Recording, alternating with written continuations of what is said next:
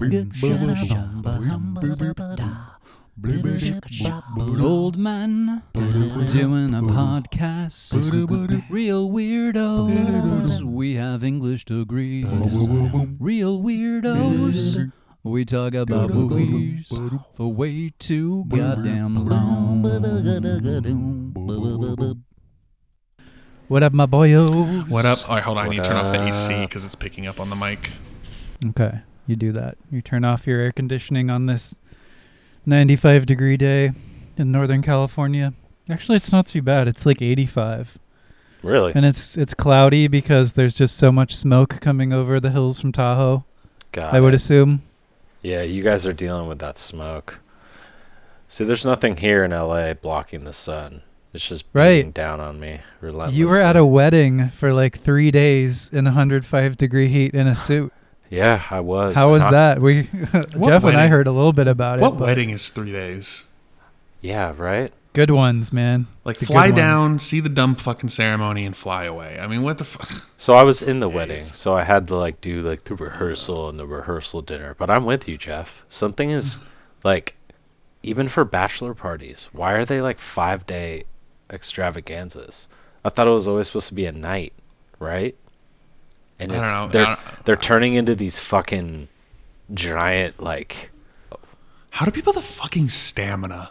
I know. Like, I just like, how do you have the stamina to like just drink and party for five days? Like, Jesus. Oh, it's great.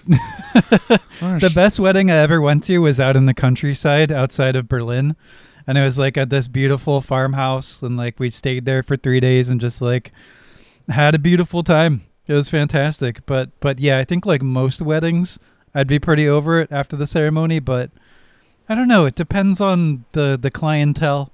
Depends on the vibe, the general vibe. Yeah. Because this wasn't like your golf course wedding. It was like a bunch of rad people on a farm outside of Berlin. And it's just like awesome food, just chilling. I met this awesome Finnish lady. Nice. Uh, shout out to Anna. Ended up visiting her in Finland for a couple weeks later. Uh, yeah, it was great. But it wasn't 105 degree heat in LA. It was Yeah. in a farmhouse outside of Berlin. So I was actually in Riverside County, which is, if you can imagine, just Oh, even better. slightly worse than LA. Um, I'm a sweater, naturally. Like I just run hot. I think I'm sweating right now. I haven't checked my shirt, but I just sweat all the time, and it was not fun being in a suit. So, yeah. Other than that, it was pretty uneventful. Were you drunk the whole time? Yeah, Yeah. I actually, I, I got a little too drunk, like during the actual ceremony. We kept doing like toasts to the groom right before, and uh, I was a little, I was a little like forgetful when I was up up in front of every everyone. Like I don't remember too much what happened, and then I had to leave during one of the speeches because I needed to like you know the movie thing where like the main character goes into the bathroom, locks the door, it, like splashes water on his face, Cries, and yeah. then just mm-hmm. looks at himself in the mirror for a second. I I actually had to do that. I had to like pull one of those and like That's because you're the main character, man. You don't know I, it, or maybe I you guess. Hard protagonist, The protagonist. energy. do. Protagonist, the real protagonist. What if Alex was the protagonist of life? like of all all of this reality, all of everything that exists, like Alex was the protagonist, and we were like, People every, that everybody's a side existed. character. You have Shakespeare. There are so many people out there who think that they're the protagonist in this world, and it's like, no, no, no. You don't even understand. none of us, none of us are the protagonist. We're just these. Like I'm the most side of side characters. I, I learned this long ago. I'm the character like in the in the RPG that like glitches out in the corner and then like gets hit by a car and then like its foot like goes like rubber bands and I like nothing works. Like, that's the character I am. The one who's like clipped into the ground with his waist in and just like walking around trying to give you quests. Like that's me, just like fucked and still trying to do my job. I could see like whole Reddit forums dedicated to figuring out the Jeff bug in video games. That's that's me. What I'd be, I'd be like some guy you'd meet for like a night who just tells you a cool tale, and then you never think about him again. I don't know. Maybe I don't know. Maybe. I mean, I don't know what you guys are talking about because I am 100% the main character. well, yeah, that's what That's we're what- saying. that's what we're saying. that's what we're saying. Well, he's, you're not a very smart main character, apparently. yeah. I watched enough anime. Got a low know that I intelligence could be the main score. character. Oh, you put everything into charisma. So we're talking about the Green Knight eventually. Uh, We Green- saw it. We're talking about the Jolly Green Giant. Um, but I have a few book reports to make first. Oh, Dad. I was gonna fold them in later, the recommendations, but whatever. Let's do them now. Okay. They, Let's do one of them is like clearing the air a little bit. I kind of made fun of Zombieland a few weeks ago. I said I don't remember it being very good, and so Adam was like, "You should see it again. It's great. It's almost as good as Shaun of the Dead." And I was like, "Okay." Challenge accepted because I fucking love Shaun of the Dead. That movie's brilliant. Oh, that's I mean zombie perfection. And so I watched it, and it's not bad. Zombieland is not bad. It's uh, it's kind of hollow fluff. It had made me chuckle a few times. I loved it when Bill Bill Murray showed up as a zombie. that was fun. Um, but other than that, I just yeah, it was fun. I would not in any way say that it's as good as Shaun of the Dead.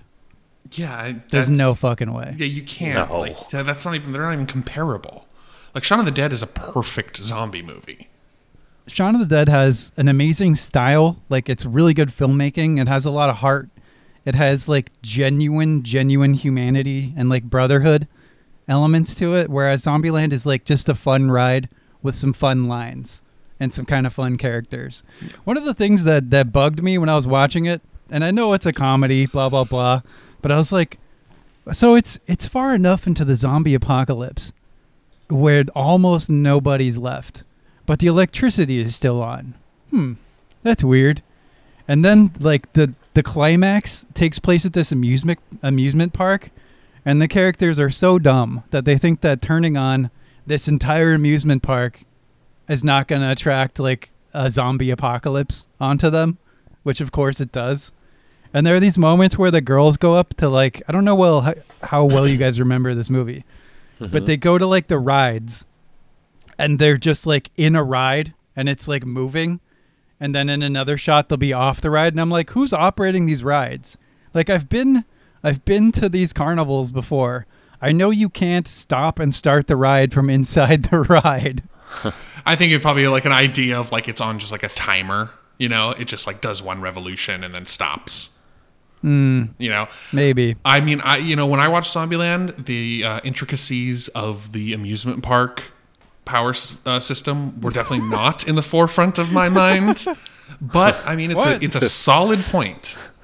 I was also thinking about it in script writing terms, right? Because it starts off with all of these rules. Jesse Eisenberg has all of these rules and how to survive a zombie apocalypse.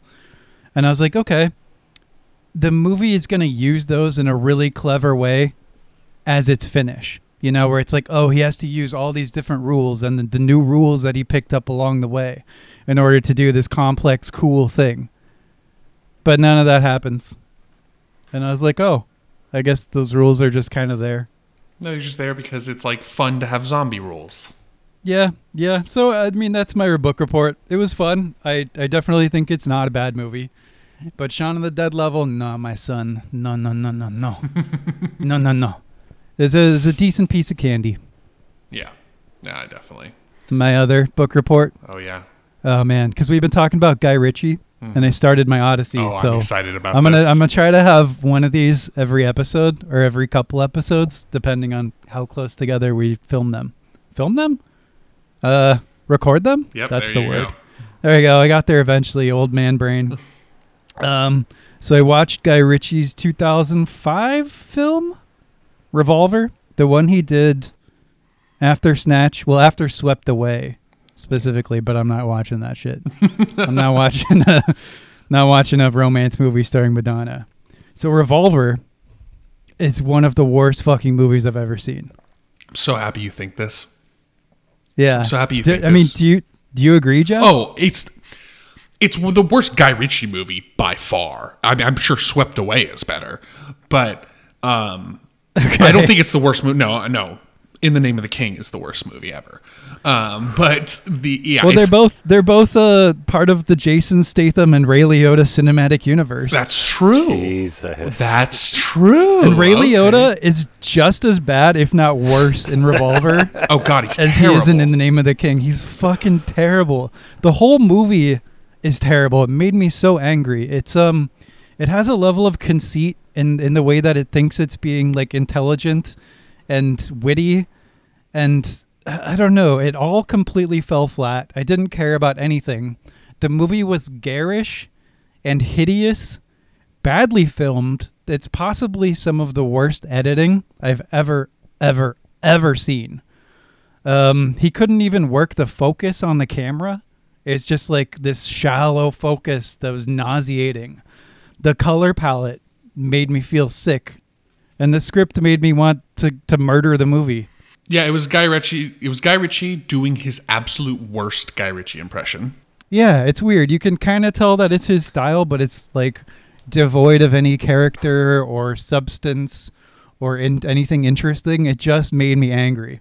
Yeah, it's a it's a flop for sure as far as his film art. And but it's what's funny and interesting about that film is that then it's followed by RocknRolla, which is such like a charming, like almost like funny ensemble movie, like like he- like kind of like what he was is famous for, but. I don't know. It's it's such a better film than Revolver, and it's such a it's such a good film to then all of a sudden follow Revolver. I don't know. It it makes me so interested in the production of Revolver because it's like how does a how does a director miss that bad and then go right away and make something pretty decent right afterwards? Like I just in his own in his own style. Like directors do that all the time, but within their own style is so strange to me. Have you seen this movie, Alex? RocknRolla? Yeah. No, no, no, no, no. Revolver. We're not. No, no, no. uh, Yeah. No, okay. No, you not have not. Okay. Yeah, I don't know. I finished it, and like I'm willing to give Guy Ritchie the benefit of the doubt. I fucking love Snatch and Lockstock, and I was like, I'm. I had no, you know, illusions going in. I'd heard it wasn't great, but I was not prepared for a movie that I put on the level of like some of the worst things I've ever seen. It's like uh, in my mental checklist with things like funny games, Transformers movies, um, The Amazing Spider-Man 2. I like how you had to make a point to say all the Transformers movies. like you started with the Transformers and then you were like, movies must be clear. The whole cinematic universe is dog to be shit. fair, to be fair, I've only seen the first two. I was done after oh that. Oh my god, that's so funny. Just like I got to make sure I go back. It wouldn't be Jesse if I didn't make sure that you knew that all Yeah. Transformers is terrible. It's true. I want you to see that's a like I don't know if you've noticed in this podcast yet, but I'm very interested in making sure you know what my opinions are about movies. it's so oh, weird. That's why we're here. Almost. It's almost like we decided to do this. Yeah, it's almost like I'm really, shit. really passionate about it and and vaguely knowledgeable. Didn't you have So- one more? uh, yeah, but I'm gonna save it for the end because Oh, that's a legit recommendation. Oh, it's a legit recommendation, folks. You heard it here Yeah. first. That's right. Jesus So- Christ. Let's talk about the Green Knight. We're talking about the Green Knight. So, uh, little preface: we we did we did make fun of A24 a few weeks ago for releasing this movie in a way that we found kind of scummy. I don't know about make fun. I kind of crucified them a bit, but yeah. Yeah, yeah. They're like, uh, you can watch this movie for one night only on stream at a specific time for twenty dollars, and we were like, okay, snack on our balls, A24. um, but that is nothing against the film or the filmmaker. That is not their decision. And I, I do like David Lowery as a filmmaker, and he seems like a really interesting dude. Um, so I was very interested to see this movie, as all three of us were. So we're still gonna cover it because it seemed awesome. Be so great if we didn't. If like this whole preamble was just like, so we're not going to cover it. Yeah, Fucking psych! And then still such the, a dick still the name of the episode. Still title it Green Knight. We just like preamble for like thirty more minutes. Like the Green Knight. Oh yeah, it was shit. and then just move on. Later. See you next week. But no, Oh, um, man. we, uh, w- what I want to do is get some general thoughts and then talk about a few things before we get to what this movie is about. 'Cause Sure. That's a big fucking Yeah, question. this is a dense So- monster. Generally speaking, Alex, my boy, how did you feel about The Green Knight? Um, wow. this movie was uh, I don't know. This movie is a like what Jeff just said, a dense like monster. It is uh, I don't know if it was my own expectations of it, but I thought it was really good. I thought it was. I don't know. It's the first film I think I've seen of the director, and I thought it was amazing. So, Jeff, you loved it as well. Um, I don't know if I loved this movie. I, I'm I'm still unsure. Yeah, I I'm don't want to. I don't want to. I don't want to put those words. I'm your still guys' on the fence about whether I even like this movie. Okay. Um, this is movie is really well told and and and, and absolutely gorgeous. Um, I will say that uh, the story has some something to be desired as far as um, the story beats and how you tell a tale like this. Really is is more what I want to is more what I want to talk about. Is like how you tell a tale like The Green Knight and do it justice in the form of a film. That's that's that's the crux because you're taking something that is not ever meant for film. You're taking a poem written over a thousand years ago and, and turning it into a story and it's uh into a film and it's it's it's very difficult. It is. It's a difficult film, and that's something I want to touch on before we get too far past the introduction. I will say I uh, I loved this movie. Uh, I watched it twice. Um, it's up there next to Pig as my favorite movie of the year. But I do agree that after the first viewing, I could I could almost sum up my thoughts about it in like uh, um just noises. I was like, hmm, hmm, Yeah. hmm, and then, and then at the end, I'm like, huh, uh, hmm, I don't really know. It's just all contemplative onomatopoeias. yeah, it took a lot of thought. Um, uh, talking about Pig, I think is is a good way to to start off because that's a movie where if you're expecting a certain thing based on the trailer or the material that's presented to you before you actually see the movie, you could very much think it's a certain type of film and be disappointed when you see that it's not. And this is very similar. Like Pig, if you think that Pig is going to be like a John Wick style revenge movie, you're going to be disappointed, probably, if you're expecting that and that's what you want out of it. Similarly, if you want The Green Knight to be like an easily digestible, fun, cohesive adventure movie, fantasy adventure movie, along the lines of like Willow or Lord of the Rings or something, like where where the meanings are very like obvious in a sense, It's then this movie is not going to be for you. Spelled out is a great way of saying it. Thank you, my friend. Because this movie requires you to do work. It requires you to do a lot of mental work in order to glean what's interesting about it. And I think that that's why it's had a lot of the critical res- or the great critical reception, but sort of a lower audience thing. But this is a movie that's I feel like totally made for me.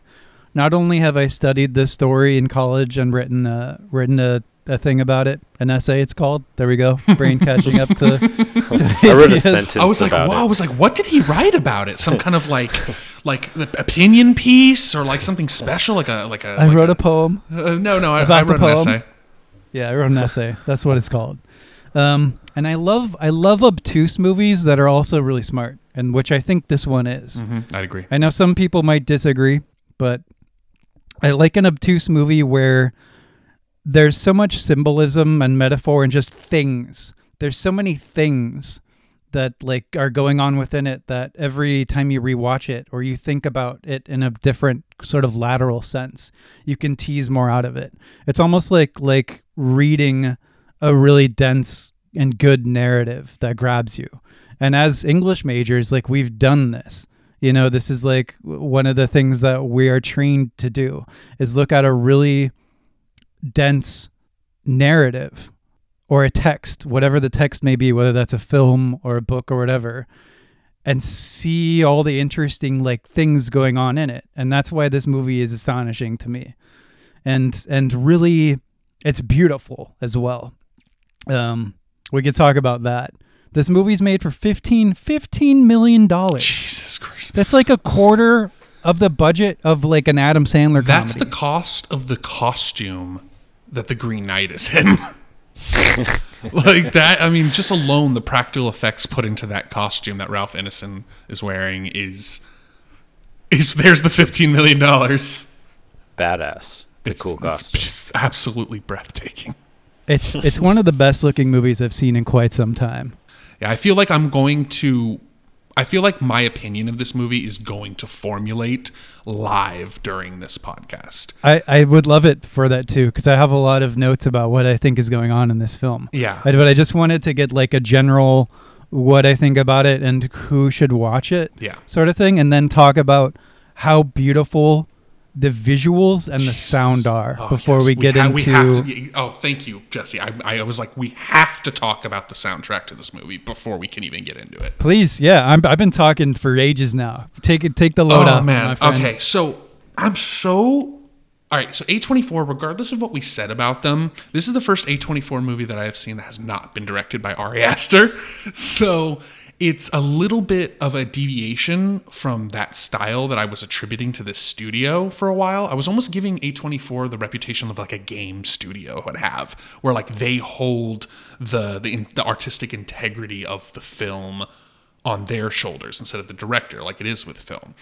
And I, I, I pulled myself away from that mentality during this watching. But what I did find is that A24, I do feel like they are a little bit like that. They do have a, a vibe and a, an influence into the, the film's creation that goes beyond the director because they just with The Witch, with Midsommar, the sound design, the minimalist sound design is so unbelievably breathtaking.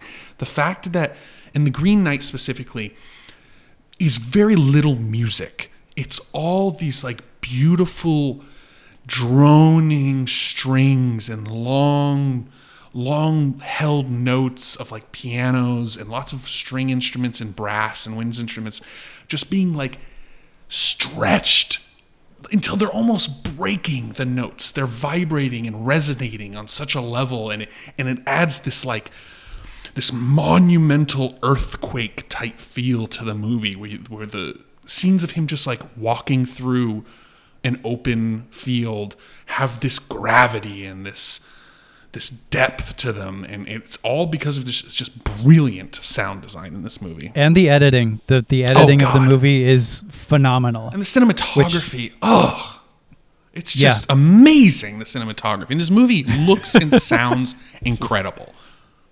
Alex, what do you think? Yeah, Alex, come on, Yeah. jump in here. you guys have both just been like gushing about it. I've just been listening. Um, I, I that's the thing though is I agree with. You're you like, what am I going to say? eh, almost everything you guys have said. Um, what, I- were, what were moments in the in the movie where the sound really contributed to your like your your involvement, your investment in the plot? oh, like from the get go. Yeah. Okay. the entire like like you said the like dissonant soundtrack thing is almost a trademark of A24 and it's also I think it was made popular if we go way back for a second or not way back but by There Will Be Blood and Jonny Greenwood's Yes. like score Thank where you. he he started to like it was like okay the score is not pretty you go you go look at the Oscar or the Academy Award winning scores from like the 90s it's like people like Thomas Newman and fucking Rachel Porter Well, even today you have um, the guy who does um, all the interstellar stuff. Hans Zimmer Hans Zimmer, you know, like he's the big like the big guy right now and he's still doing a very musical style. Exactly. And he, he even has taken on like a darker like soundtrack role rather than something like he did for Pirates of the Caribbean Yes. or like The Rock, right? Like it's a totally different atmosphere and like world now.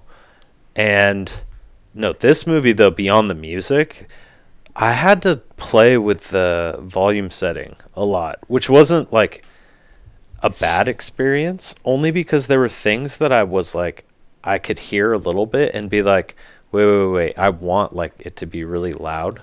So at one point I just switched to watching this movie with headphones on. Hmm. And yeah.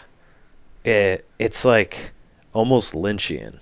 People say that a lot, but I don't mean it in like, oh, it's weird and quirky. I mean it in that David Lynch is also obsessed with sound, whether it's mundane sound or like actually important dialogue or sound like that. It's he plays with all different levels of like I don't know Yeah, just with- sound. yeah, with just using the music to to represent the feelings of the character in the moment or the feelings of the atmosphere or what's going on. This is a very quiet movie when it's Yeah. not loud, if that makes any Yeah. sense. It's Yeah. it- there's a lot of whispering and harsh tones and a lot of like low gravelly whispering and I watched this movie the second time with subtitles and I found it to be much more um I got a much more well-rounded experience because I found in the first watch I was kind of the scene like you know where the fox was talking I was like huh? What is he saying? Like uh, I kind of had to like rewind it and like listen to it a few times because it was just so gravelly and low. And um but that adds you know it's it's all intentional. It's not i'm not complaining about this. It's it's like when someone whispers in order to make you lean in to listen more that's what this movie does with its score. It, it, it gives you just enough to where you start to lean in. Like i was so skeptical skeptical when i f- first started watching this movie. I had i was like "Oh, okay we'll see. High fantasy you know we'll see. Mm-hmm. And i i laughed at one point because i I recognized my body language. I was sitting watching the movie low in with my hand on my chin and the other hand over my mouth. Uh huh. And I'm just that that was my like body language the whole movie. And I'm like and I only realized it about halfway through and I just started laughing at myself. And I was like, "Well, yep, I guess you're into it, Jeff." Like I remember saying that out loud to myself. but uh, Jesse, is there anything as far as the score that like kind of any kind of particular scene Oh, uh, I don't know. or just particular I- like chapter really? I have the one where, I mean, I don't want to like dive too early into the plot, but you know the moment where he's tied up Yes.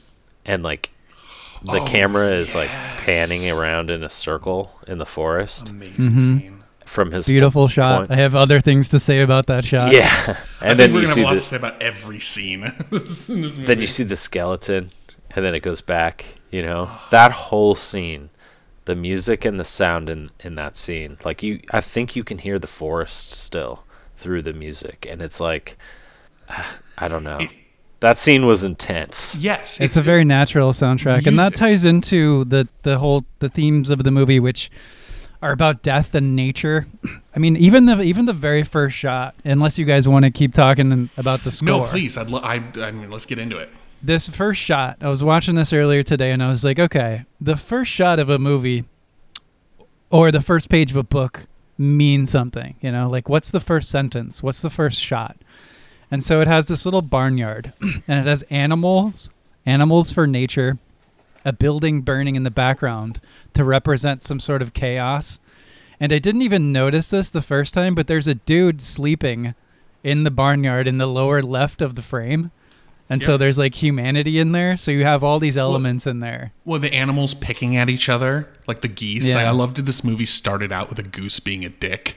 It's just like I just I Right. don't know, there was something about that that was so like real to the real world. It's like, yep, that's yep, goose being a dick to the goat. Yeah, and I mean, I mean, I guess a good way to frame this is like to ask you guys broadly, and there's no, there's no like one answer here, which is part of why this movie is so great. Like, what is this movie about? That's my question to you. This movie is about the tenets and virtues that create a good man and a good knight. That chivalry at this point uh, that the movie is now, of course, as anyone knows, Arthurian myths are myths. They're not true. Arthur didn't exist. So and so and for and maybe a version of a person like him existed, but he was not real. So in the Arthurian myths, one you always have a very young Arthur, but you also have this high view of chivalry, that knighthood at its highest degree.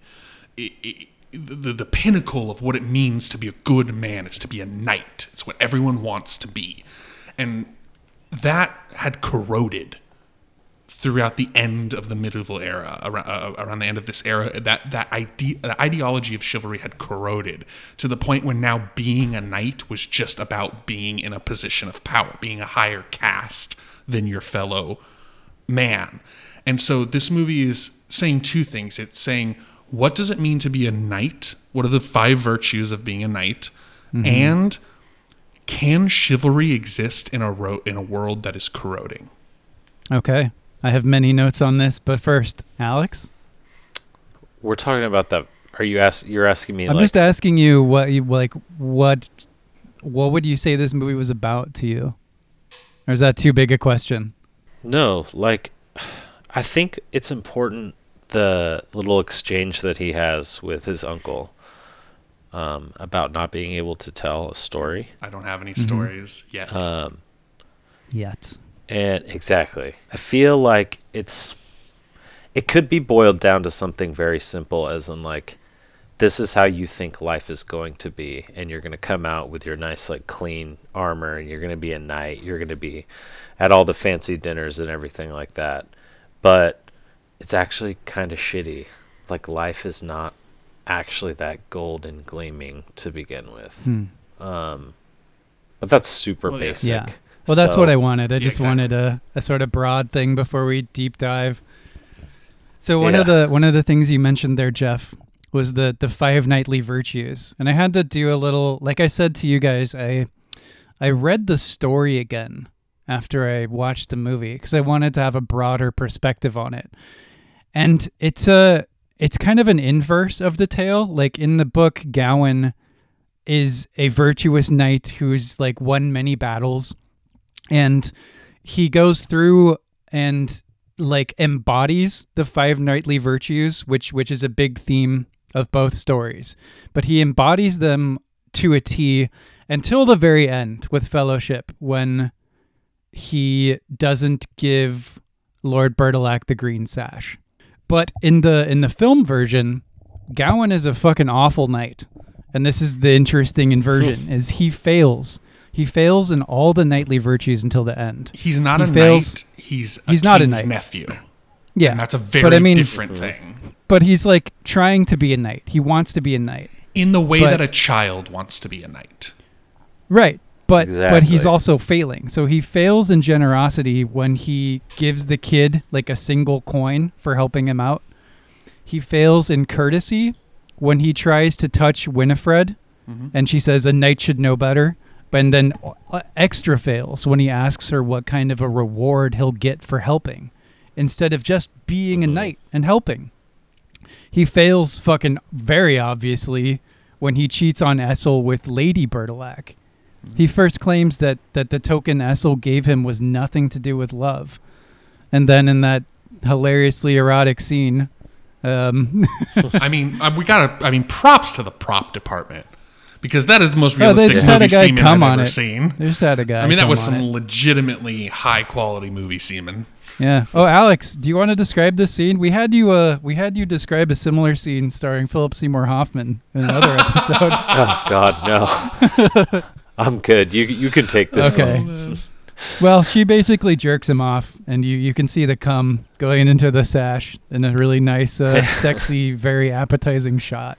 Yeah, I mean, it. it, Um, I mean, it holds. It doesn't hold on it long, No, but it holds enough on it long enough. to scar my brain. Yeah. Um, but yeah, it's like, dude, whoa, okay. he fails. He fails in fellowship when he doesn't give Lord Bertilak Yep. the green sash because at the it, their like their idea or their game is to I'll give you what I get from the forest and you give me whatever you get at home. So he fails that.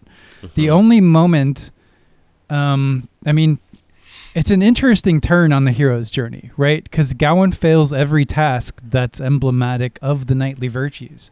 He's a failure throughout the film, and like I have in my notes, he's a bad knight. You're right, he's not a knight yet, but at that final moment, that's piety is the last one that wins out because we get that montage where he sees what a life without honor would be in that extended montage.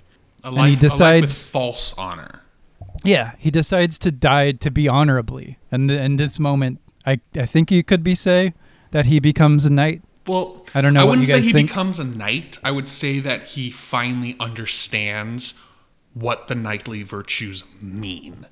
Because he go through that vision, he loses all five of the knightly virtues. He loses all of his friends when he becomes king. He there's no sense of generosity. He lives in a very hollow kingdom full of war. Um, chastity, I don't really saw. I didn't really see that. It just seems like he's just, uh, you know, he he betrays Essel and takes her child. Well, that's that's that's big. Yeah. that that that qualifies. I yeah, think. uh, courtesy, piety. He fails all of these things in his vision of this life as the king, and I think it's more like he. It's a reckon like oh because he, my biggest problem with this movie the whole time was the main character was Gawain.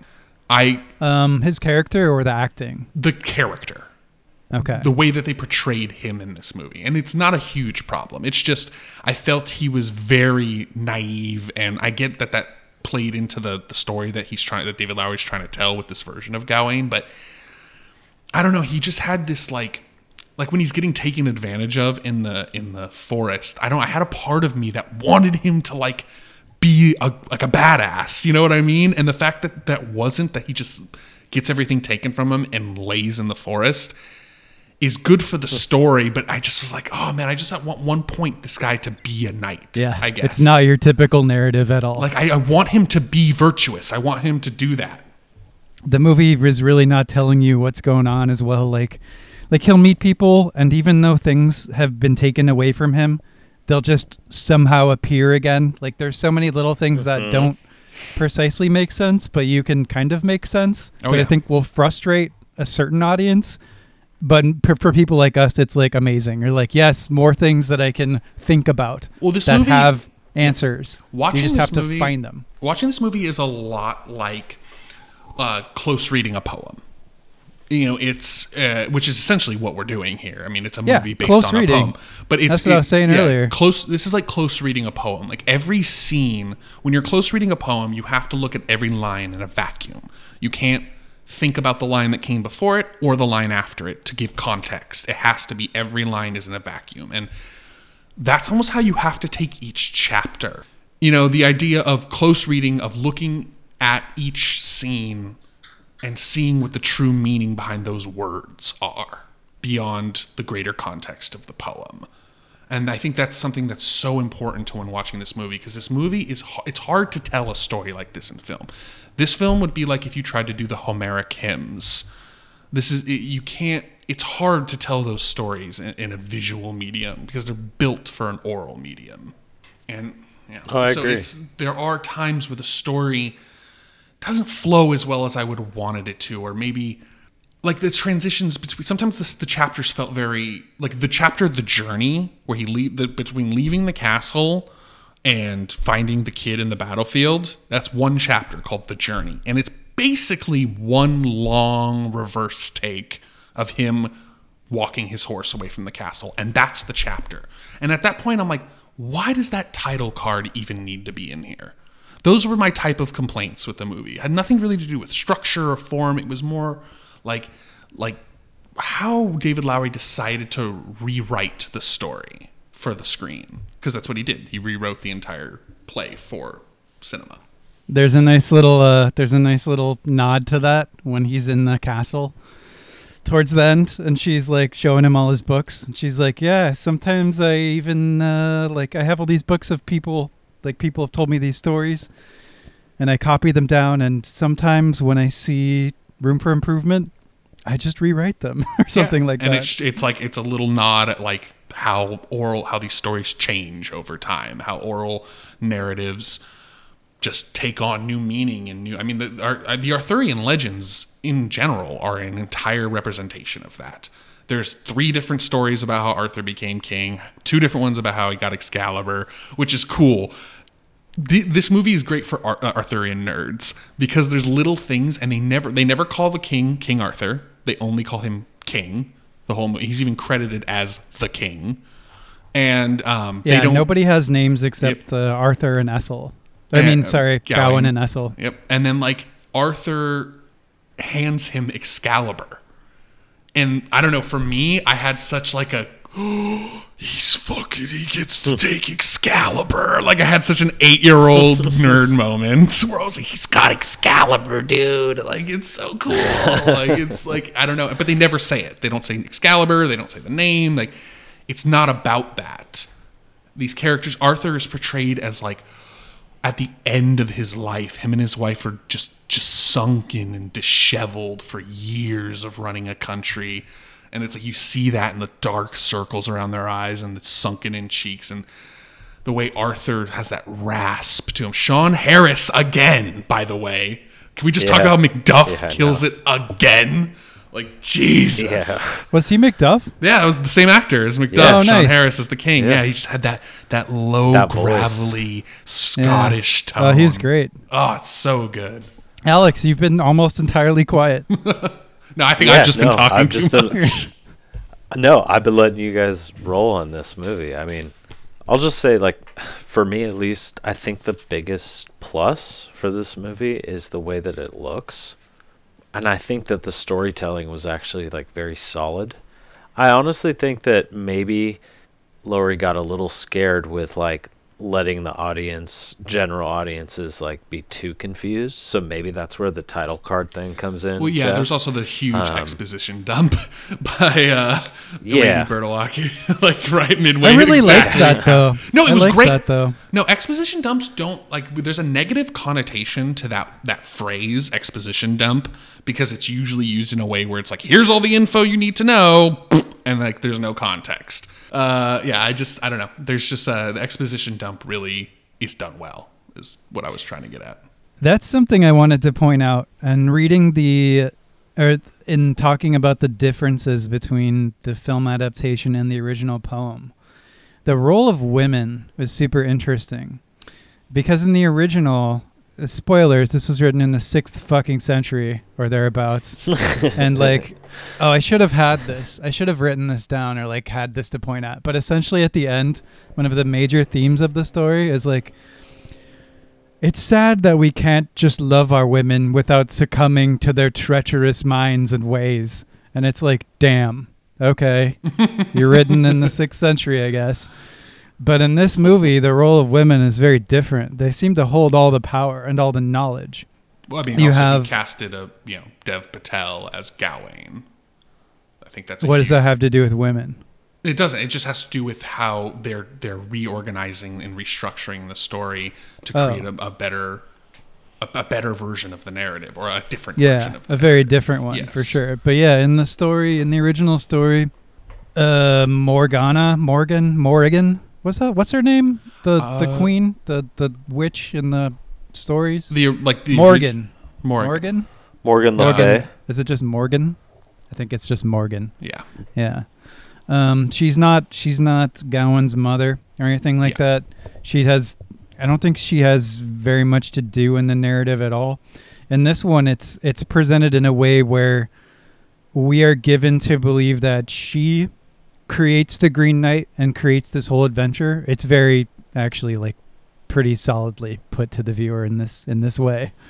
And there's like some weird mirroring going on with the women as well because Alicia Vikander plays the prostitute that Gowan is in love with at the beginning and she also plays Lady Bertilak. Uh huh. Yeah.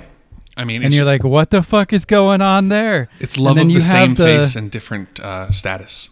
Yeah, you have the um you have the old lady who is like some kind of witch, something going on with her that's mystical. Yeah. Mm-hmm. And she wears the same kind of like eye sash that Gowan's mother does when she like first casts the Yeah. spell that brings him off on this journey. Like there are all these little things that I don't know exactly what to say about them, but I love that they're there because they're super interesting. In you know pa- what I mean? In paganism, women hold such a higher regard. They're usually shamans or like they lead the the the rituals and stuff like that. And in Christianity, it is men who who lead those. So it's a juxtaposition between paganism and Christianity. She walks through her court of people, her circle, her round table, uh, of like much like the king does, but he does it in a Christian world full of stone and wine and metal and glass. and she does it full of nature and grass and teeth and bone and and it's Oh, just, yeah. it's this juxtaposition of paganism and Christianity. I would say yeah, like but in Christian culture and in Christian stories, it is still like very common for women to be like witches. Of course. Right? Like they might not perform the rituals. They don't perform them in like the the sanctity of the church or at the pulpit or anything like that, but they are like the ones who But witches in a purely negative sense. Oh, 100%. There's no like Exactly. like exaltation in that. Yeah. But the bones and like the more natural thing, definitely. And it it reminded me just a little bit of like the shaman practices in um Midsommar? wow, how's no, the uh the Korean movie we watched. Which one? Oh, I can't believe Which one? Oh, Um, wailing. the wailing. uh, the wailing. the Yeah. wailing, exactly. We need to do an episode on So, that like, someday. By the way, it's so Yeah. good. That was our first. Yeah. That was the first time we three got together and chatted about a movie, and I think we talked about it for like three hours. yep. Yeah. Among other things. But like the feathers and Yep. the crow beaks and all that shit. that like- grounded naturalistic feel that comes with that type of practice and worship whereas in christianity Yeah. it has this disconnect i never see god i have to take everyone's all these preachers and faiths and words that god is real and he cares for me whereas in these women have it right in front of their face what, what i'm Yeah. doing is real And you guys are honing in on another Yeah. thing I want to talk about, which is just the theme of nature, which is strong in here, of course. Oh, yeah. But we haven't really touched on it too much. But Jeff, you were talking about the exposition dump and that whole thing by Alicia Vikander, who, by the way, owns this movie whenever Mhm. she's on screen. She's fantastic. Um, is about the nature of life and death and nature and how it works. Like when you die, the moss will cover your stones and all this stuff. And this is presented in really cool visual ways throughout the movie. Like people are v- often very small in the frame of the camera and are just surrounded by glorious, beautiful, misty nature. There's this moment that you talked about earlier where he's he's on the ground and he's tied up after the the kid takes his stuff. And the camera pans right. And this is just what I got out of this. I I don't know if this is like too much, but I was thinking about it in terms of like, okay, this is like the dawning of Western storytelling, Christianity, and that's like right to left is how we sort of translate that in terms of like how we tell a story in chronology. In Japanese, it's different, you know, but it's left to right. So the camera pans right all the way around, and to me, it was going like forward in time.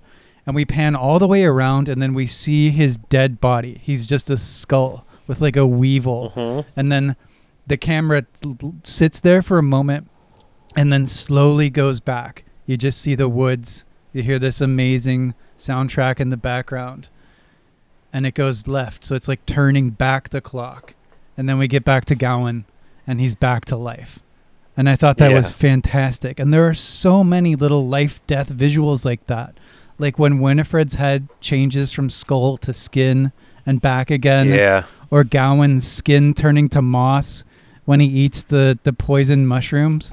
Like- Did anyone read the story of Saint Winifred? Does, do you guys are you guys familiar with that story?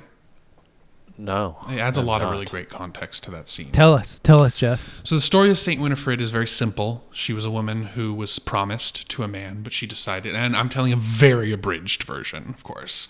Um, That's okay. Probably good. yeah, I don't want to go into the whole the whole poem, but essentially, she was a woman who was promised to a man. She was the daughter of a great Welsh lord. Um, you know, so she was obviously promised. She was a you know a bargaining tool, and she wanted to be a nun.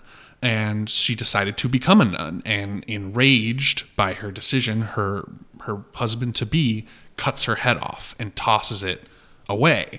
And in the place that her head rests, a well appears, a, a spring, and um, she uh, she's then brought back to life. Some a, a, a, a knight goes, grabs the head from inside, much like Gawain did, brings it to her, reunites her with her head, and it brings her back to life. And then she sees the knight who killed her, like leaning up, like smugly against his sword, and the knight who saved her kills him and then leaves the kingdom. And she kind of becomes this like legendary figure. And it's believed that if you go and sit at the stone the stone that he like puts the, the skull on when he climbs out that stone is actually a, a, a monument. And if you sit upon that stone and you you are pure of heart and you ask the well to uh, for, to protect you it's guaranteed that you will receive the blessing of god like God will impart him his blessing and his protection on you. So they flipped it on its head where they took that story and they completely reversed it where you have a woman looking for her head and the knight that's supposed to reunite it is not the gallant knight that No, he kind of sucks. yeah, it's it's this not it's this person who is exactly the opposite. And so it's kind of like He's like, "What do I get out of it?" She's like, "Why would you even ask me that?" he's not given God's mm-hmm. protection from the well and of Saint Winifred because he does that because the way he behaves in front of that well he is he is pushed God pushes him aside See, at that point, I saw it as failure, but more as like, okay, you're really young, and like you don't, you don't understand the codes of chivalry and things like that. Like you would never even utter something like but that. But he should he's like in Like- his, he's like 25 and he's been know, he's been in weird. the court for a long time like the whole point is that he should be better he everything about his he's Arthur's nephew like he he only has the ability to just take that step towards greatness and everyone is trying to push him to the point where his mother creates an entire fantastic game just so her son can understand the knightly virtues and take himself away from this brothel slumming lying he lies to his mother right away which is like unbelievably unchristian to do It's not very knightly. yeah, I mean, he lie to lies to, mama. his mother. He don't lie to she's, where, anybody. she's like, "Where have you been?" I was at mass. Oh, yeah, Lies, so she's at church. and then she's like, "Yeah, I bet you were." It sounds like you were drinking the entire sacrament. And I, I love like that the line. sacrament. Yeah, yeah, and it's just it's such a funny line and such like a good point that he's he's going to brothels, lying to his mother. He doesn't want to marry Essel purely because of status Yeah, she's a hooker. and he sees a better, higher status version of her, and that's who he wants. Metaphor. Yep, it's it's so metaphorical. So metaphorical. I have so many. I'm just trying to get. Um, I have so many notes. hey, hey, Alex. what what did you think of the Giants? that actually was I thought that part was going to throw me off because that part's big in the trailer. There's like a moment where like I didn't want it to get too like how do I say this like too much of a novelty or like too fantasy, like too juvenile to the point where it was going to be like, "Oh, we're like dancing around with like giants who have like special powers and shit like that. But their reaction or like the interaction between them and Gawain were like extremely human, I guess. You said you mentioned the humanity aspect at the beginning of this movie. Um, and I feel like that's like a huge theme throughout that we're just extremely frail and they lead him to that castle, don't they? No, In a it's way. it's a weird thing because he's like, he's like, "Can I get a ride?" And it, it Yeah. tries to grab him or crush him. I'm not quite sure. And then the fox warns it away, Stands like no. And then the giants sing Yeah. for a moment, and then they just walk away. And then Yeah, he, and then other stuff happens between that and him getting to the castle. Like he falls down, eats the mushroom, and stuff like that. Oh, they yeah. yeah. So yeah, okay. he's tripping But- on mushrooms during this scene. I think is a nice uh, context to put into this. Um, he may or may not be. Yeah, we're not sure. But but I was I was like, okay. I looked into the symbolism of giants because this was one of the scenes where I was like, what in the hell did this mean? I have no idea. And I guess in in mythology around this time, giants generally symbolized both nature and chaos. And so that's an interesting point. And I also thought like, okay, he's a bad knight. He wants to cheat. He wants to cheat by asking for a ride literally on the shoulders of giants. So I'm not exactly sure. I think I'm like somewhere in the right direction Ah, here. I like that. That's a good read. I like that Oh, read a lot. yeah. That's really cool. See, I saw that. So I saw Man. that as he is beseeching a force that is beyond his understanding and attempting to corral it or ride upon it. He's attempting to control something that he has no understanding of. Because even when they try to speak with him, it's in this muffled, deep guttural tone that you he can't understand. And he doesn't understand when it tries to pick him up. He reacts negatively. When in my looking at this it seemed like it was a very like benign thing that the giant was doing. It wasn't like bringing a fist down or anything. It was like gingerly uh, trying to pick him up. It wasn't the giants in The Hobbit. Yeah i know these are No. these are more like a traditional like jotun giants like from uh, viking mythology like these Yeah. are like what the jotun looked like they were like these just naked humanoid forms But see, that's that's. I mean, I hate, I hate to keep saying this, but that's one of the cool things about this movie is like that's an equally valid, you know, interpretation, yeah and that's that speaks to like the fact that scholars really debate a lot of uh, about what the the original poem itself means. Like we're really not sure. There's a lot of debate, and so like having a film that does that, well, that that's can be very frustrating for for a lot of people who expect it to be like a fantasy movie that holds your hand and is just a fun adventure.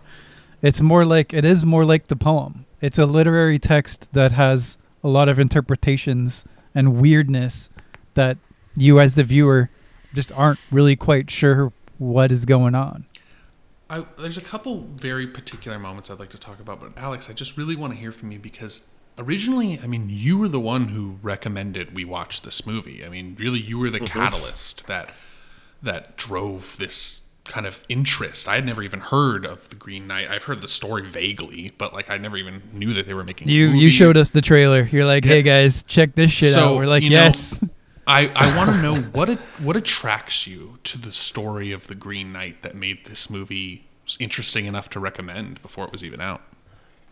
Well, the biggest thing is just whenever a work like this, especially you know in English, gets passed down through the years and it's anonymous, like the source is anonymous. That's always that's always like intrigued me a little bit. I mean, this one I believe is lost due to like the failings of historical documentation and bookkeeping, right? Like shit just happens. It gets lost. But there's other books and stories that I've read that like there's one written by four or five different people called the Book of Unknowings, hmm. which was written by monks who all chose to remain like remain anonymous. Yeah. And things like that have always interested me. And I wanted to know why now of all times with the way that movie audiences are. Like what what drove this guy to make this film? And like why are you doing this story? So i decided like once i heard that this movie was getting made i was like okay i have to see this. And then when i found out that a24 was like distributing it and everything i was like okay cool. Hmm. So it's just an interesting like it'd be like being like oh we're gonna squeeze into this box office weekend in between you know free guy and some other right. fucking Ride, movie ride along four. Uh, yeah. yeah exactly we're gonna put in a, a story that was written thousand years ago It's interesting you, say that as well because, and this ties into audience expectation. Like, this is basically a really, really good looking indie movie. It's like an indie art house movie that strangely got a cinematic release. Like I said, it's Yeah. it's the quarter of a budget of an Adam Sandler movie and looks millions of times better. We talked. Um, and it's like not really made for for for general audiences, which is probably why like people. Uh, man, I've seen some comments on the internet. Jesus Christ, I don't know why I, why I decided to I go don't know into why it. You do but that, dude. It's like this is the worst movie I've ever seen. It's like I say that a lot, but if you're saying that about the Green Knight, I don't. I, you should probably just stop watching movies.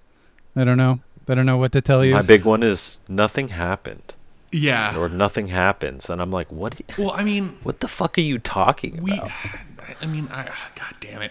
Here we go. No, we don't- we don't- we don't- we don't need to get into this. Hour. Um, We really I- don't. I just want to get into a couple scenes that I thought were really important to the film. That okay, move us past this. Yeah. Sure.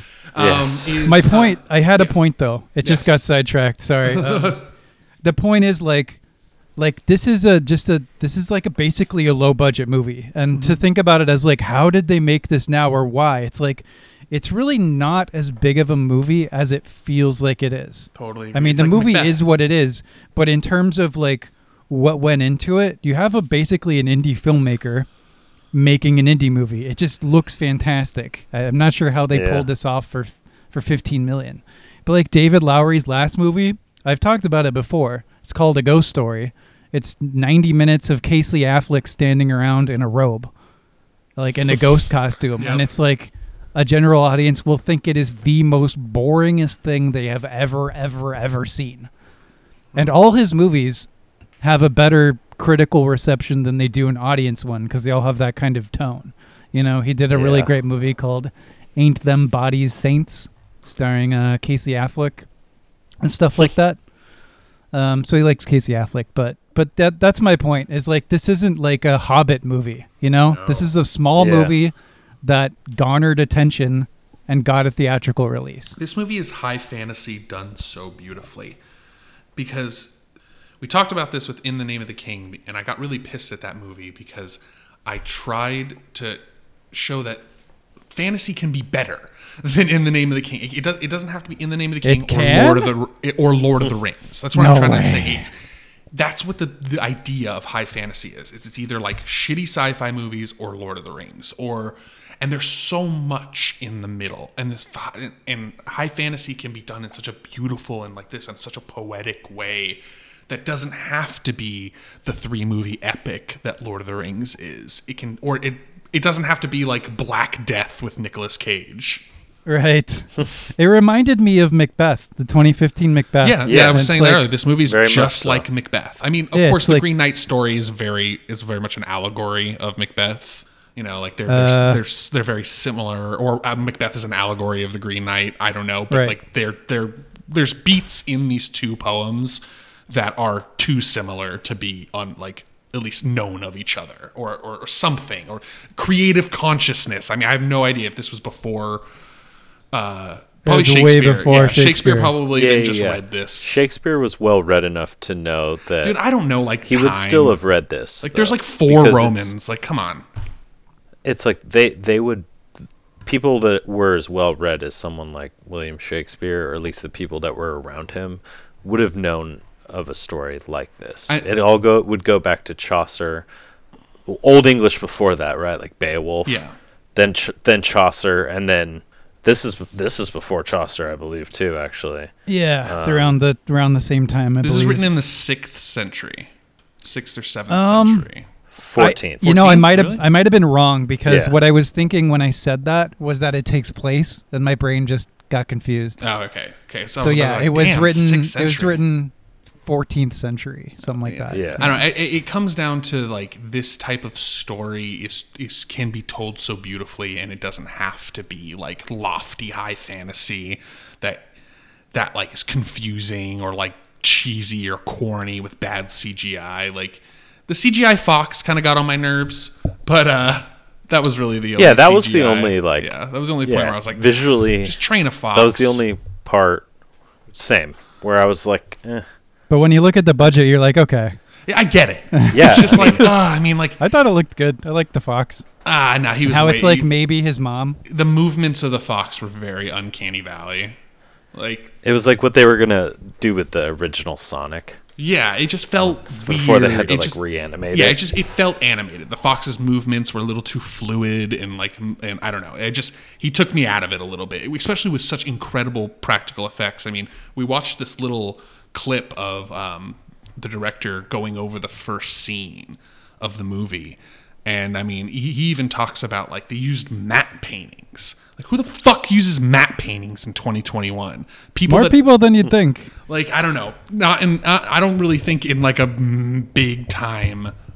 Wh- Tell me right now, Jesse, what major AAA movie has used? I, I don't know because I don't I don't like that's not my world. I, Yeah, I mean, like I just. I, I like. I but this isn't big Marvel- budget, is my point. It's Yeah, like Marvel- 15 million. It's not 200 million dollars like Marvel movies are. Exactly, but like So is are we doing matte paintings because of budgetary concerns? Because it didn't seem like that. It seemed like a matte. No, I think it's because he really art. likes them and he likes film. You know, he's like he likes he points out how Star Wars, the old Star Wars Yeah. movies did it, and he just likes that element of filmmaking more so than he does just like using a CGI background or something.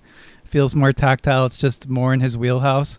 And uh, my point with Macbeth, by the way, uh, is is just that it's a similar thing, not necessarily storytelling wise, although I'm not discounting that. I just I don't know well, well enough, but but just to the point that it's um like a, an, a, a this epic poem that's presented in a way that's similar. You know, it's like you take this source material that's old and has this sort of thing going on, and you kind of make it fit what you want to do.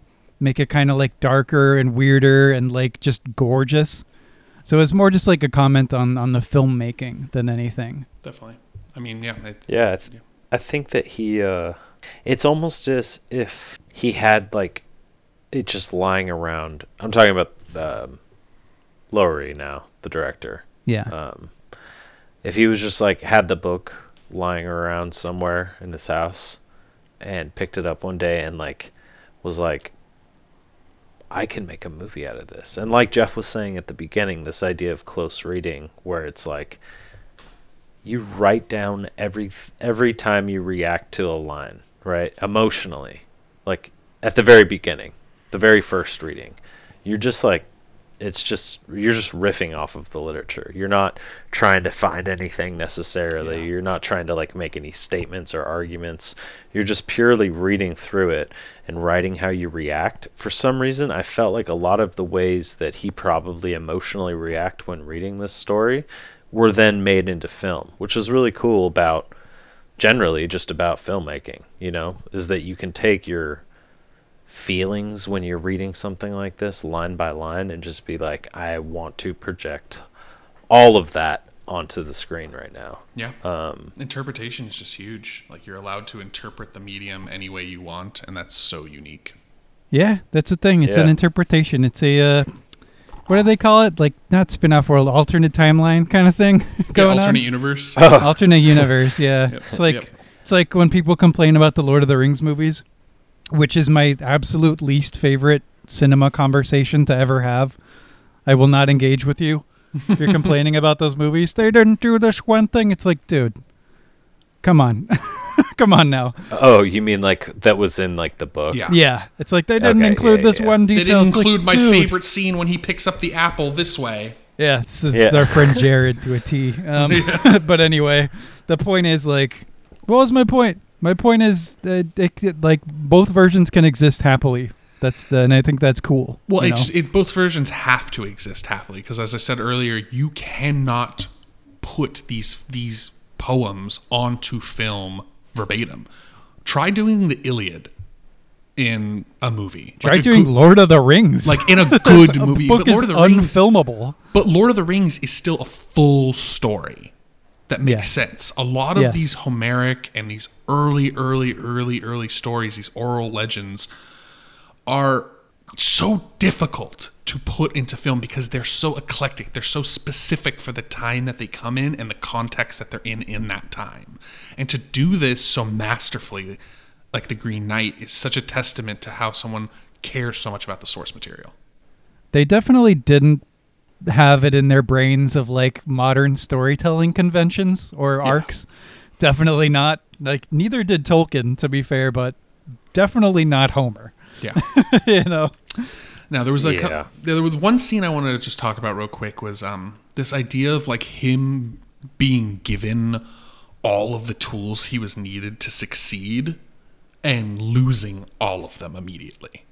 I thought that was really interesting. He set off with like they take the time to show that everyone's sewing his armor and sewing his chainmail and the sash and pounding the gold thread into the sash and like all of these and he's his face is washed by the king and the king is God. The king is God's hand on the earth. and his face is washed by God, and he's prepared in the eyes of God. Like he's washed and anointed and oiled, and he's given everything in the Christian power to help him succeed against something as uncontrollable as the force of nature. And that's something so specific to the to the plot and he loses all of this. He loses his clothes, he loses his sword, he loses the axe, everything right away. And it's Yeah, just like they- so, they- he, yeah. They start coming back to him though in weird and weird times. Like the sash that she gives him near the end is the same sash, and you're like, "What?" Is it so I was reading about the sash in the in the poem apparently the sash is not the same sash. No, because there's no inaugural sash. So Yeah, the, ah, okay, there we the go. um Yeah. the poem varies in many ways. Like I said earlier, it's Yeah, a much more. I am Gawain, I am great knight, Yeah. and he he wins all the things except for the very last one. He doesn't give in to temptation. He doesn't um get a hand job. At least it doesn't say so. Um, the only thing he fails is in like wanting to not die, so he keeps the sash for himself and doesn't give it to Lord Bertilak vis-a-vis their wager. Yeah. That's the only way he fails. And at the end of the Green Knight, does three swipes, misses him twice, and nicks him the last time. Gives him a little scar because he failed in just one of the knightly virtues. Mhm. That's then so that's a very different, very different thing, and it goes into the ending of this movie, which is which is really interesting. And I wanted to ask you guys about this. So when before before jumping into like what does the ending mean, I have a question. Mhm. Who is the Green Knight? because Heard What's her name? what's her name? Uh, you were telling Winifred says a line to him that you can very easily skip over. She says, "The Green Knight is someone you know," and when he's bending down before the visions start, Yeah. and he it zooms in on the Green Knight's face, Yep. you see it shifting into all of these different faces, almost like uh, it reminded me of Mandy weirdly when she's looking into the cult leader's eyes. in a very different kind of scene, but yeah. is is the Green Knight everybody? Is that the thing? I think that the Green Knight in this version of the story is because I've heard uh, people say that Sir Bertilak is the Green Knight. Yes. In Yes. the this is important to, Yeah. to state for for context. In the Yeah. poem, it is Lord Bertilak, and he's like, because you kept your chastity, you didn't bang my wife or whatever. I'm not killing you. But it was him. It was the Lord of the Castle that he spends like half of the story with. Exactly. So in the in the movie though, I kind of feel like the Green Knight is the representation of all of the people that he has betrayed to get to this point. All of the the virtues that he has failed at have been are being flashed. You see Arthur for a minute, so he's failed his king.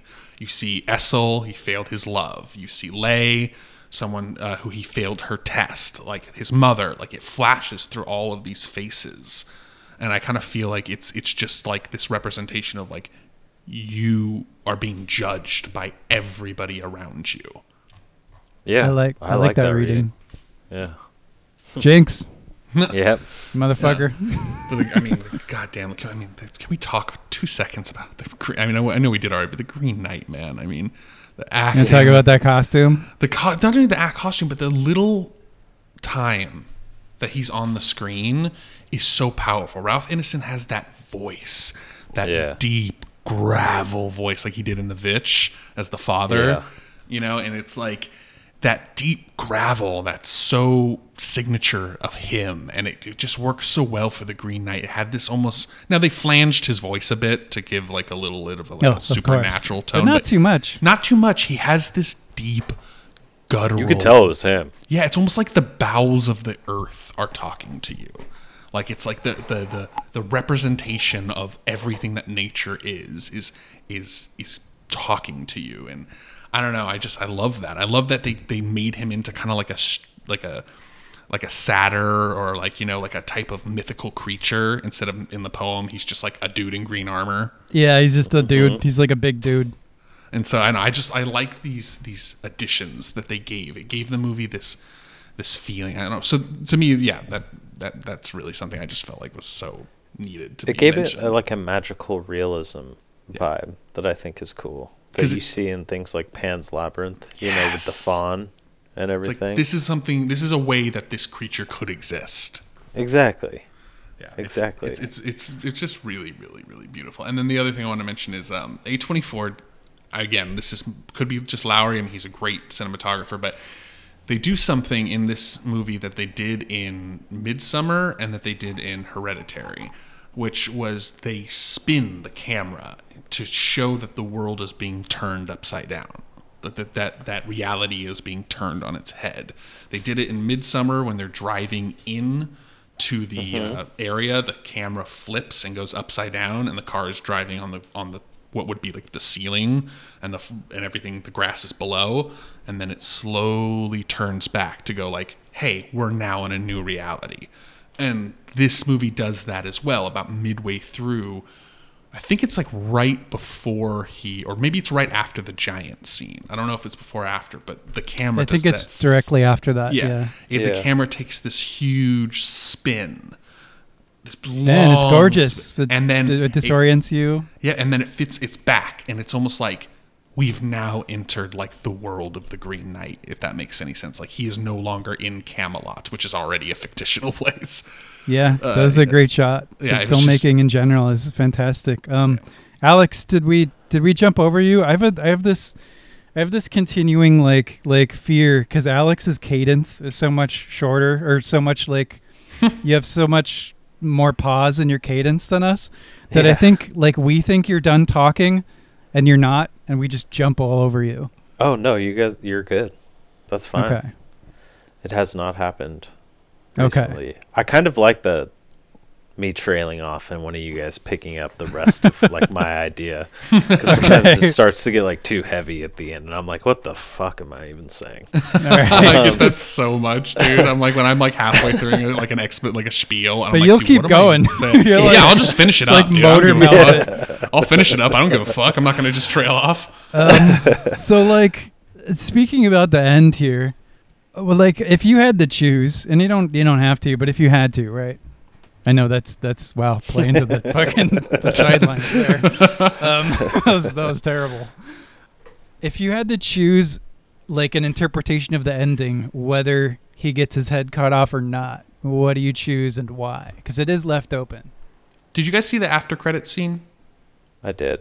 oh no what is it It's very short. It's just a small girl sitting on the floor, and she picks up the, the, the king's crown and she puts it on her head. And that's oh so it's like maybe his daughter kind Yeah. of thing Yeah, it's like kind of like. Uh, well, I think I think it really speaks to this whole idea that you were talking about, of like women holding a higher role in this movie than they would have originally held in the in the play. Is like, well, maybe that is what was needed was to like root out this kind of like patriarchy and uh, and start anew. Right. Yeah. Well, I love I love the lingering question of Gawain's death. My interpretation of it, uh, trying to divorce it from the fact that he's spared in the poem because that's its own Mhm. thing. My interpretation was that the Green Knight spares him as he's learned to be a knight, basically. And when he says "off with your head" in that in that sly tone of voice, he draws a symbolic line with his finger across Gawain's neck. And so it's like I don't know. Mm. Maybe that's that's like just him saying like you've succeeded. But I do know that David Lowery originally had a darker, less interpretive ending. Hmm. So my other reading is like hinges on a conversation Gawain has with Bertilak about honor. How you go to this, do you go do this one thing, and boom, you're changed, and you get to go live this beautiful life as an honorable knight forevermore. And like in this reading, where the knight does indeed decapitate Gawain, I think you see the futility of Gawain's philosophy. It seems to say that like a man cannot change by one small gesture. Maybe he meets death with some measure of, of dignity or honor, but he still dies. And he still mm-hmm. was who he was all the way through life. And Gawain was a pretty shit like knight. I mean, we've talked about he wasn't knight. But I don't know. Those are two ways you can take it. Yeah, I can't. I can't buy in to that second reading, unfortunately, or your sorry, your first reading. I, I it to me, it's it's clear as crystal that uh that Gawain is killed. Yeah, I think he Oh, his head okay. cut Yeah, off. I I don't even think there's any room for interpretation. I do think that the final line that the Green Knight says was a little. I liked your reading because it made it a little less corny to me. Like the final, his final line, I was like, huh, that was a little like light for like this end. Little to- like medieval timesy, like yeah, it was fantasy, yeah, it was a little like yeah, it was a little Now off corny. with your head. Now off with his head, you know. And so like your reading makes that line make a lot more sense. And that's Because it's like- 100% in my reading. But like, Yeah. what does it do for the story in your guy's eyes if he does get his head cut off? So Yeah, go ahead, Alex, please. he's failed this whole time, right? The one time he succeeds is when he puts his head down and realizes that, wow, I'm I'm a bad knight. Like, I'm a bad person. I guess I don't want to go that far and say he's like a bad person or whatever, but yeah, he he's he like finally accepts in that moment like, okay, this is what I have to do or I can live that life that I saw in the vision, right? Which I don't know.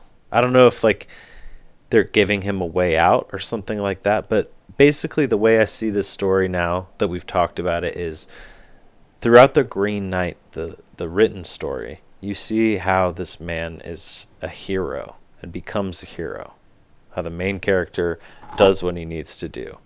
Sometimes there are journeys I feel that illuminate that you are a villain or that you are just not a good person. And when you come to the realization at the end, he did like the only right thing in taking the X.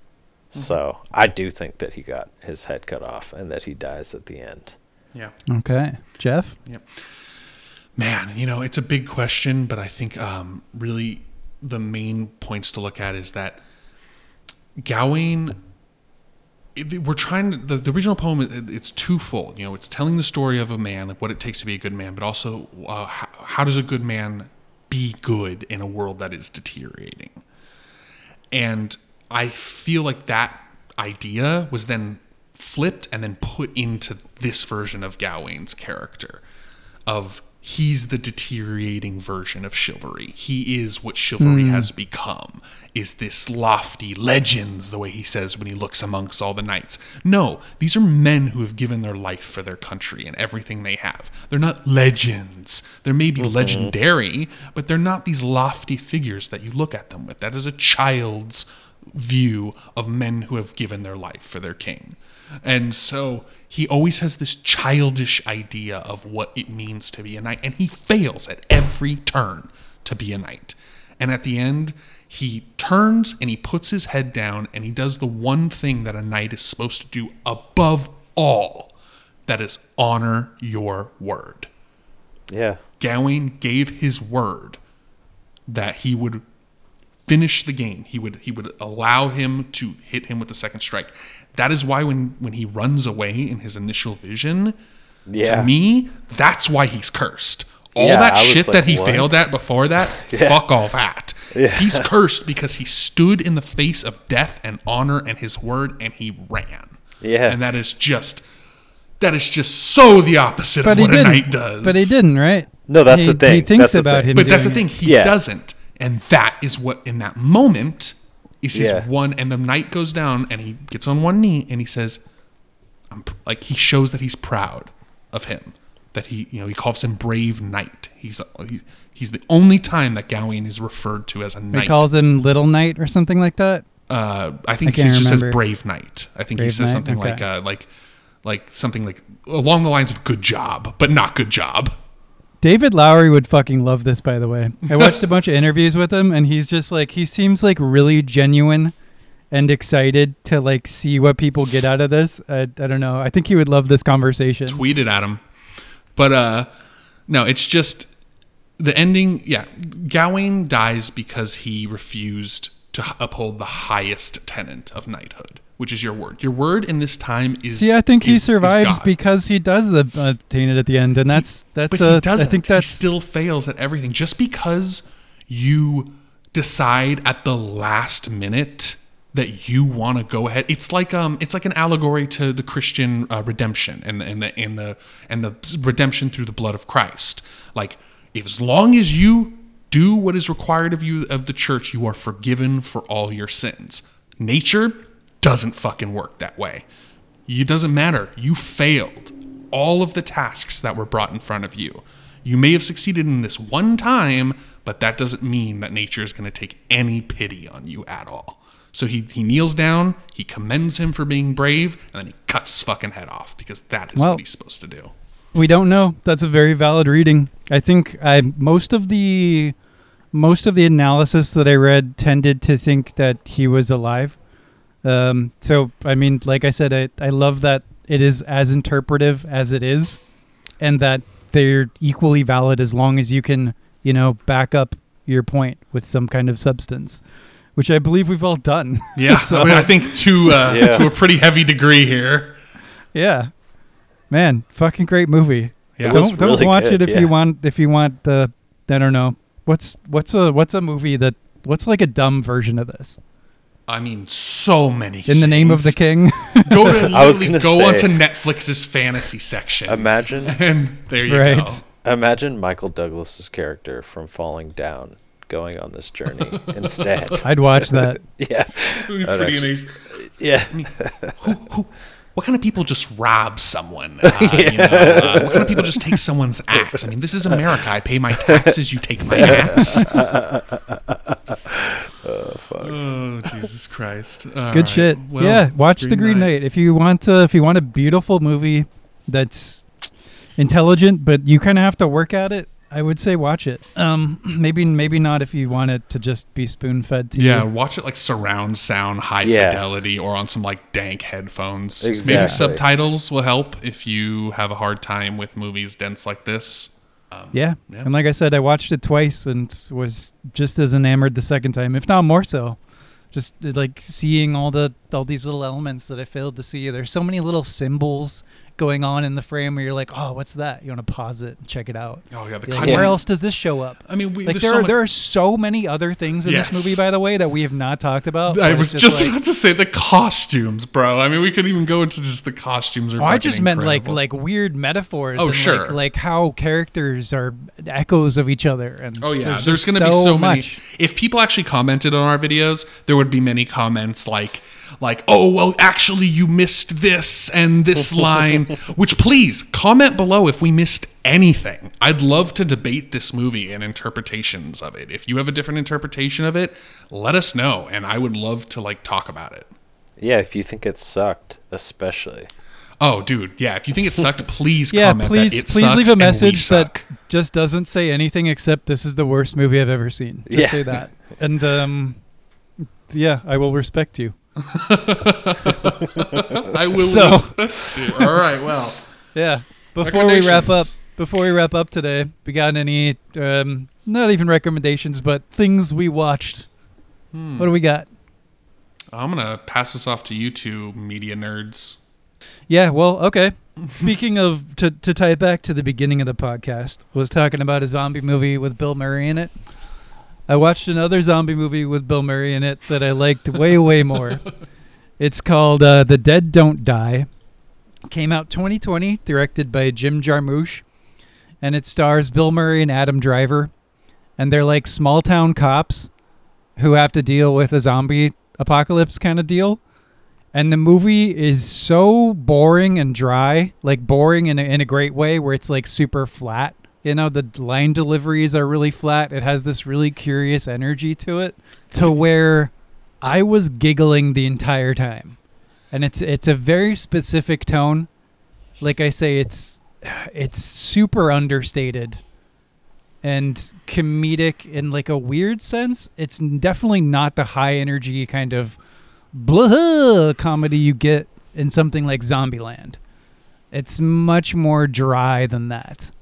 Um, and it, it's a movie that general audiences, for one, did not like, which is not surprising. Um, but critics also didn't seem to like it too much either. And I do see a lot of flaws in it, which I won't get into for the sake of brevity. But I was giggling the entire time. And I think if you like our podcast, you you would probably think it's pretty funny. And I recommend it. Yeah, I definitely want to check that out. Can you see the director's name one more time? Jim Jarmusch. Okay, Jar Jar Binks. Sure. Okay. Fucking. Yeah. What, what fucking name is that? Change it, bro. Just change it. He's a pretty crazy looking dude. I mean, with a name is. like Jarmusch, yeah, you probably are pretty crazy. He's a crazy filmmaker. He made another really great movie called Dead Man with Johnny Depp in 95. oh, he did that. yeah, did he that. did that. He does a lot of weird movies. He Oh. did Only Lovers Left Alive, sort of vampire movie that came out a few years ago. Hmm. I've heard never heard of none of these. Um, yeah, check him out as a director as well. yeah, He's sounds interesting. Cool. Well, you know, I've seen this movie plenty of times that I'm about to recommend, and it just was on TV the other day while I was actually flipping through like normal cable. What the fuck kind of grandpa are you? Dude, I know. dude, I know. what are you talking about? Like these is you're literally speaking Japanese right now, dude. I watch Jeopardy, so I record it every night. So Shut up, bro, dude. I mean, the come on.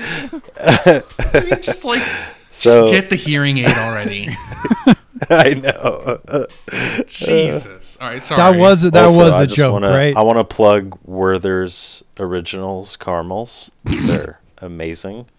Uh-huh. Um, not sponsored. No, it hashtag not joke. it wasn't a joke. No, dude, this dude records Jeopardy. I heard the sincerity in his voice. What the fuck? So Okay. weird. You're such a weird human, dude. so I watched Milk, Oh, which is yeah, a dude. movie by Gus Van Sant. yeah, it's Milk a great is movie. amazing. I hadn't watched it in a long time. I haven't seen Milk. I know what it is though. Oh, Yeah, I know. Fucking- I haven't seen it. I mean, just as I mean, I mean, please do yourself a favor. Yeah, Sean Penn is gay mayor kind of thing. Sean Yeah, Penn, yeah, yeah, he- yeah, he's like a he's city- Harvey Milk. Councilman. Yes. The first Yeah, openly he's gay politician, I believe, in the icon. United States. Yeah. Um, it's a great movie. The cast is really good. I mean, Sean Penn won an Oscar for it, so I don't need to tell you about his acting performance. Uh, James Franco's in it. Trigger warning if anyone. Oh yeah, know. he's getting canceled big time right now. Is he? I didn't know He's that. fucking. He's fucking out, dude. He's out. He's done. He is toast. he's done. Oh shit. but yeah, it's a beautiful movie. I think Gus Van Sant is one of the better directors Mm-hmm. out there. Um, I like his stuff. So I love him in uh, He, did, uh, he did that cameo in Jay and Silent Bob that was amazing. Gus, is this is this all right, Gus? And he's just like counting money. And he just looks up and he's like, Yeah. yeah, and he just like waves them away with a handful of money. yeah, He made one of the weirdest movies I've ever seen. Well, well, in a, in a sense, but it's called Gerry with a G, and it just has Casey Affleck and Matt Damon roaming around in a desert for an hour and a half, and it's like incredibly boring, but somehow really compelling. yeah, he's good at that stuff, right? And like I don't know, like Paris, Texas, I could have seen him making a movie like that.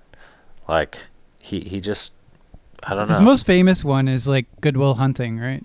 Yeah, that one and probably I mean Last Days is Oh, big. that's the um the uh My Own Private Idaho. Last Days is the the thing about Kurt Cobain's like last couple days. Yeah. That's an interesting movie. Yeah. I don't know how Yeah. popular it is, but I I do like that one. Yeah. Oh yeah, Finding Forrester. Anyway. anyway, Jefferson. Anyway. Jefferson Twilight Vampire Hunter. You got one? Um, I think. All right. Quick little sidebar. Did I talk about the Matrix last episode? No. Okay. Cool. No. You, I you think so. told me you were going to on this okay. one. okay, great. Okay, awesome. I'm losing my mind. All right, and action. So yeah, I um I've been rewatching the Matrix trilogy actually um in preparation for our eventual coverage of the just announced and freshly trailered Matrix 4 that we've all known is going to be coming out for a while. We'll, we'll definitely do that one. So we'll definitely cover that one, regardless of how good or potentially horrible it is. Yeah. I'm leaning towards the latter. Um, but yeah, I- I've been rewatching the original Matrix movies. Um, I just finished the last one, the third one. Um, I think like this morning or something. I don't know. All the days blend together nowadays. But um, but yeah, I mean, it's a yeah, it's it's it's a fantastic universe when you delve into the lore that the animated world, like Animatrix and everything, um, created for it. Yes. The lore of the Matrix is is just great once you have all the contacts where all the agents come from, the bigger picture behind Zion and all that. But as films go, Jesus Christ, dude. Like the second and third one could Yeah. not be more fucking annoying Yeah, and just weird. pedantic and like why with this horribly forced love story? Like it feels so forced. They they don't feel like real people. Trinity and Neo. Like they don't feel like two people who are actually in love. They feel like a very movie. Like oh God, look, we're just so fucking passionate and just we just, all we want to do is just touch each other. And it's just like God. I don't. I, I just. mean, I, I feel that way about Alex most of the time. I don't know. Just I mean, there's but but then I will say that the second and third ones, if you removed the, the shit ass ham fisted love story from the Matrix entirely, I- even the first one, don't care. Um, it- you have some really great themes in the second and third movies that just don't get to shine because of how just god awful the storytelling. I mean, the Merovingian, the idea that he is like this i don't know it just it, there's so many great ideas about the first and second iteration the nightmare matrix where all monsters that we talk about in mythology come from and all that kind of cool stuff like that just that got left to the wayside or just slightly mentioned because we just had to like show keanu reeves kissing this actress again dude, Jeff, I love I love this difference between us because like you and I are complete opposite in the fact that like you're this lore nerd. You're like, they, but they get so much better if you look at the thing, and I'm like, no, just it's it's like it, the movie is its thing, and that's what it is, and, well that and it's I just, terrible. I just like I can't- don't get me wrong, I love the first one. The second one has a few interesting things. The third one is fucking dog shit.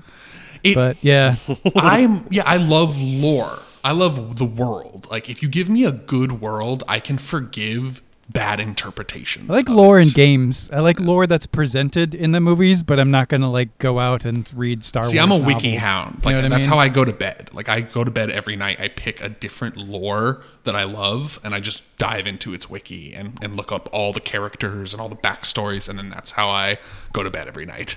So it's like, yeah, that's the. You gotta write some shit, man. Write your own I lore, write- lore verse. I write. I have a. I have an entire dwarven culture that has a full, re, fully realized language. You do. You gotta write some stories based on that shit. Yeah, nah. Uh, nothing I write is is not is worth anything like that. Um, any kind of time invested. Hey, that was unprofessional. Who had their phone going? Me. Um, yep, that was 100% me. I was gonna say I don't. I was I, I was figuring we were going to heard edit out like this in whole kind of like self fucking hatred section of the podcast anyway. No, Um, uh, yeah, it's gonna be so- a long one. It's like an hour and forty. yeah. Anyway, the I've been watching the Matrix movies in preparation. Do I recommend them? Fuck no. But I mean, that's what I was watching. So Yeah, there you go. Watch the first one. Just pretend. I guess. I guess. I don't know. Mean, don't No, the like first one's don't fantastic. like but but don't because you know the other ones exist. You know, and it's just That's like fine. You can pretend that they don't. I guess it just That's feels like I a do. story half finished. I don't know. Oh, we'll leave. We'll leave it there. I don't. I don't. We'll- that's we'll- a whole. we won't just leave it there. We'll bring it back for when the we'll bring Matrix it Four back. happens. Right. Oh my God. It'll be a, Um, like three can I hours. just one last little Green Knight thing? I'm looking through the IMDb and like under storyline, there's all the tags that people give the movie to like help with the search, and one of the tags is "gay kiss," which I just fucking love so much. That one Oh, man that's on man, there's one man on man kiss, and it's on the cheek in the whole movie. no, I kisses him on the mouth. And somebody has to be like, "Oh, I got to make sure people know there's a gay kiss in this." Jesus, That's fucking Christ, hilarious. people. Anywho, Let's wrap it. We're wrapping it. We'll be All back. We'll let's back wrap. to talk about uh, Amadeus. yeah, that's right. Amadeus. Amadeus. Speaking of music, Yep. Uh, yeah, More we'll be high level, lofty art shit. Get ready. Composers, and then I'll bring it down for the next one. Thanks. I don't know. So I don't know what I'll do. I don't know what I'm gonna do. I really don't. Oh, It might boy. be. It might be Feel like more. it's been a might be more while. lofty artistic bullshit. We'll have It's been to a while. Been a while. All right, we're out of here. Fucking peace. Chicka chaka chapo. Now our podcast is done, and we have to run. We know it is sad, but we had so much fun. Don't be bereft, Jesse, Alex, and Jeff. We'll be back real soon. The real weirdos. We talk about movies for way too goddamn long.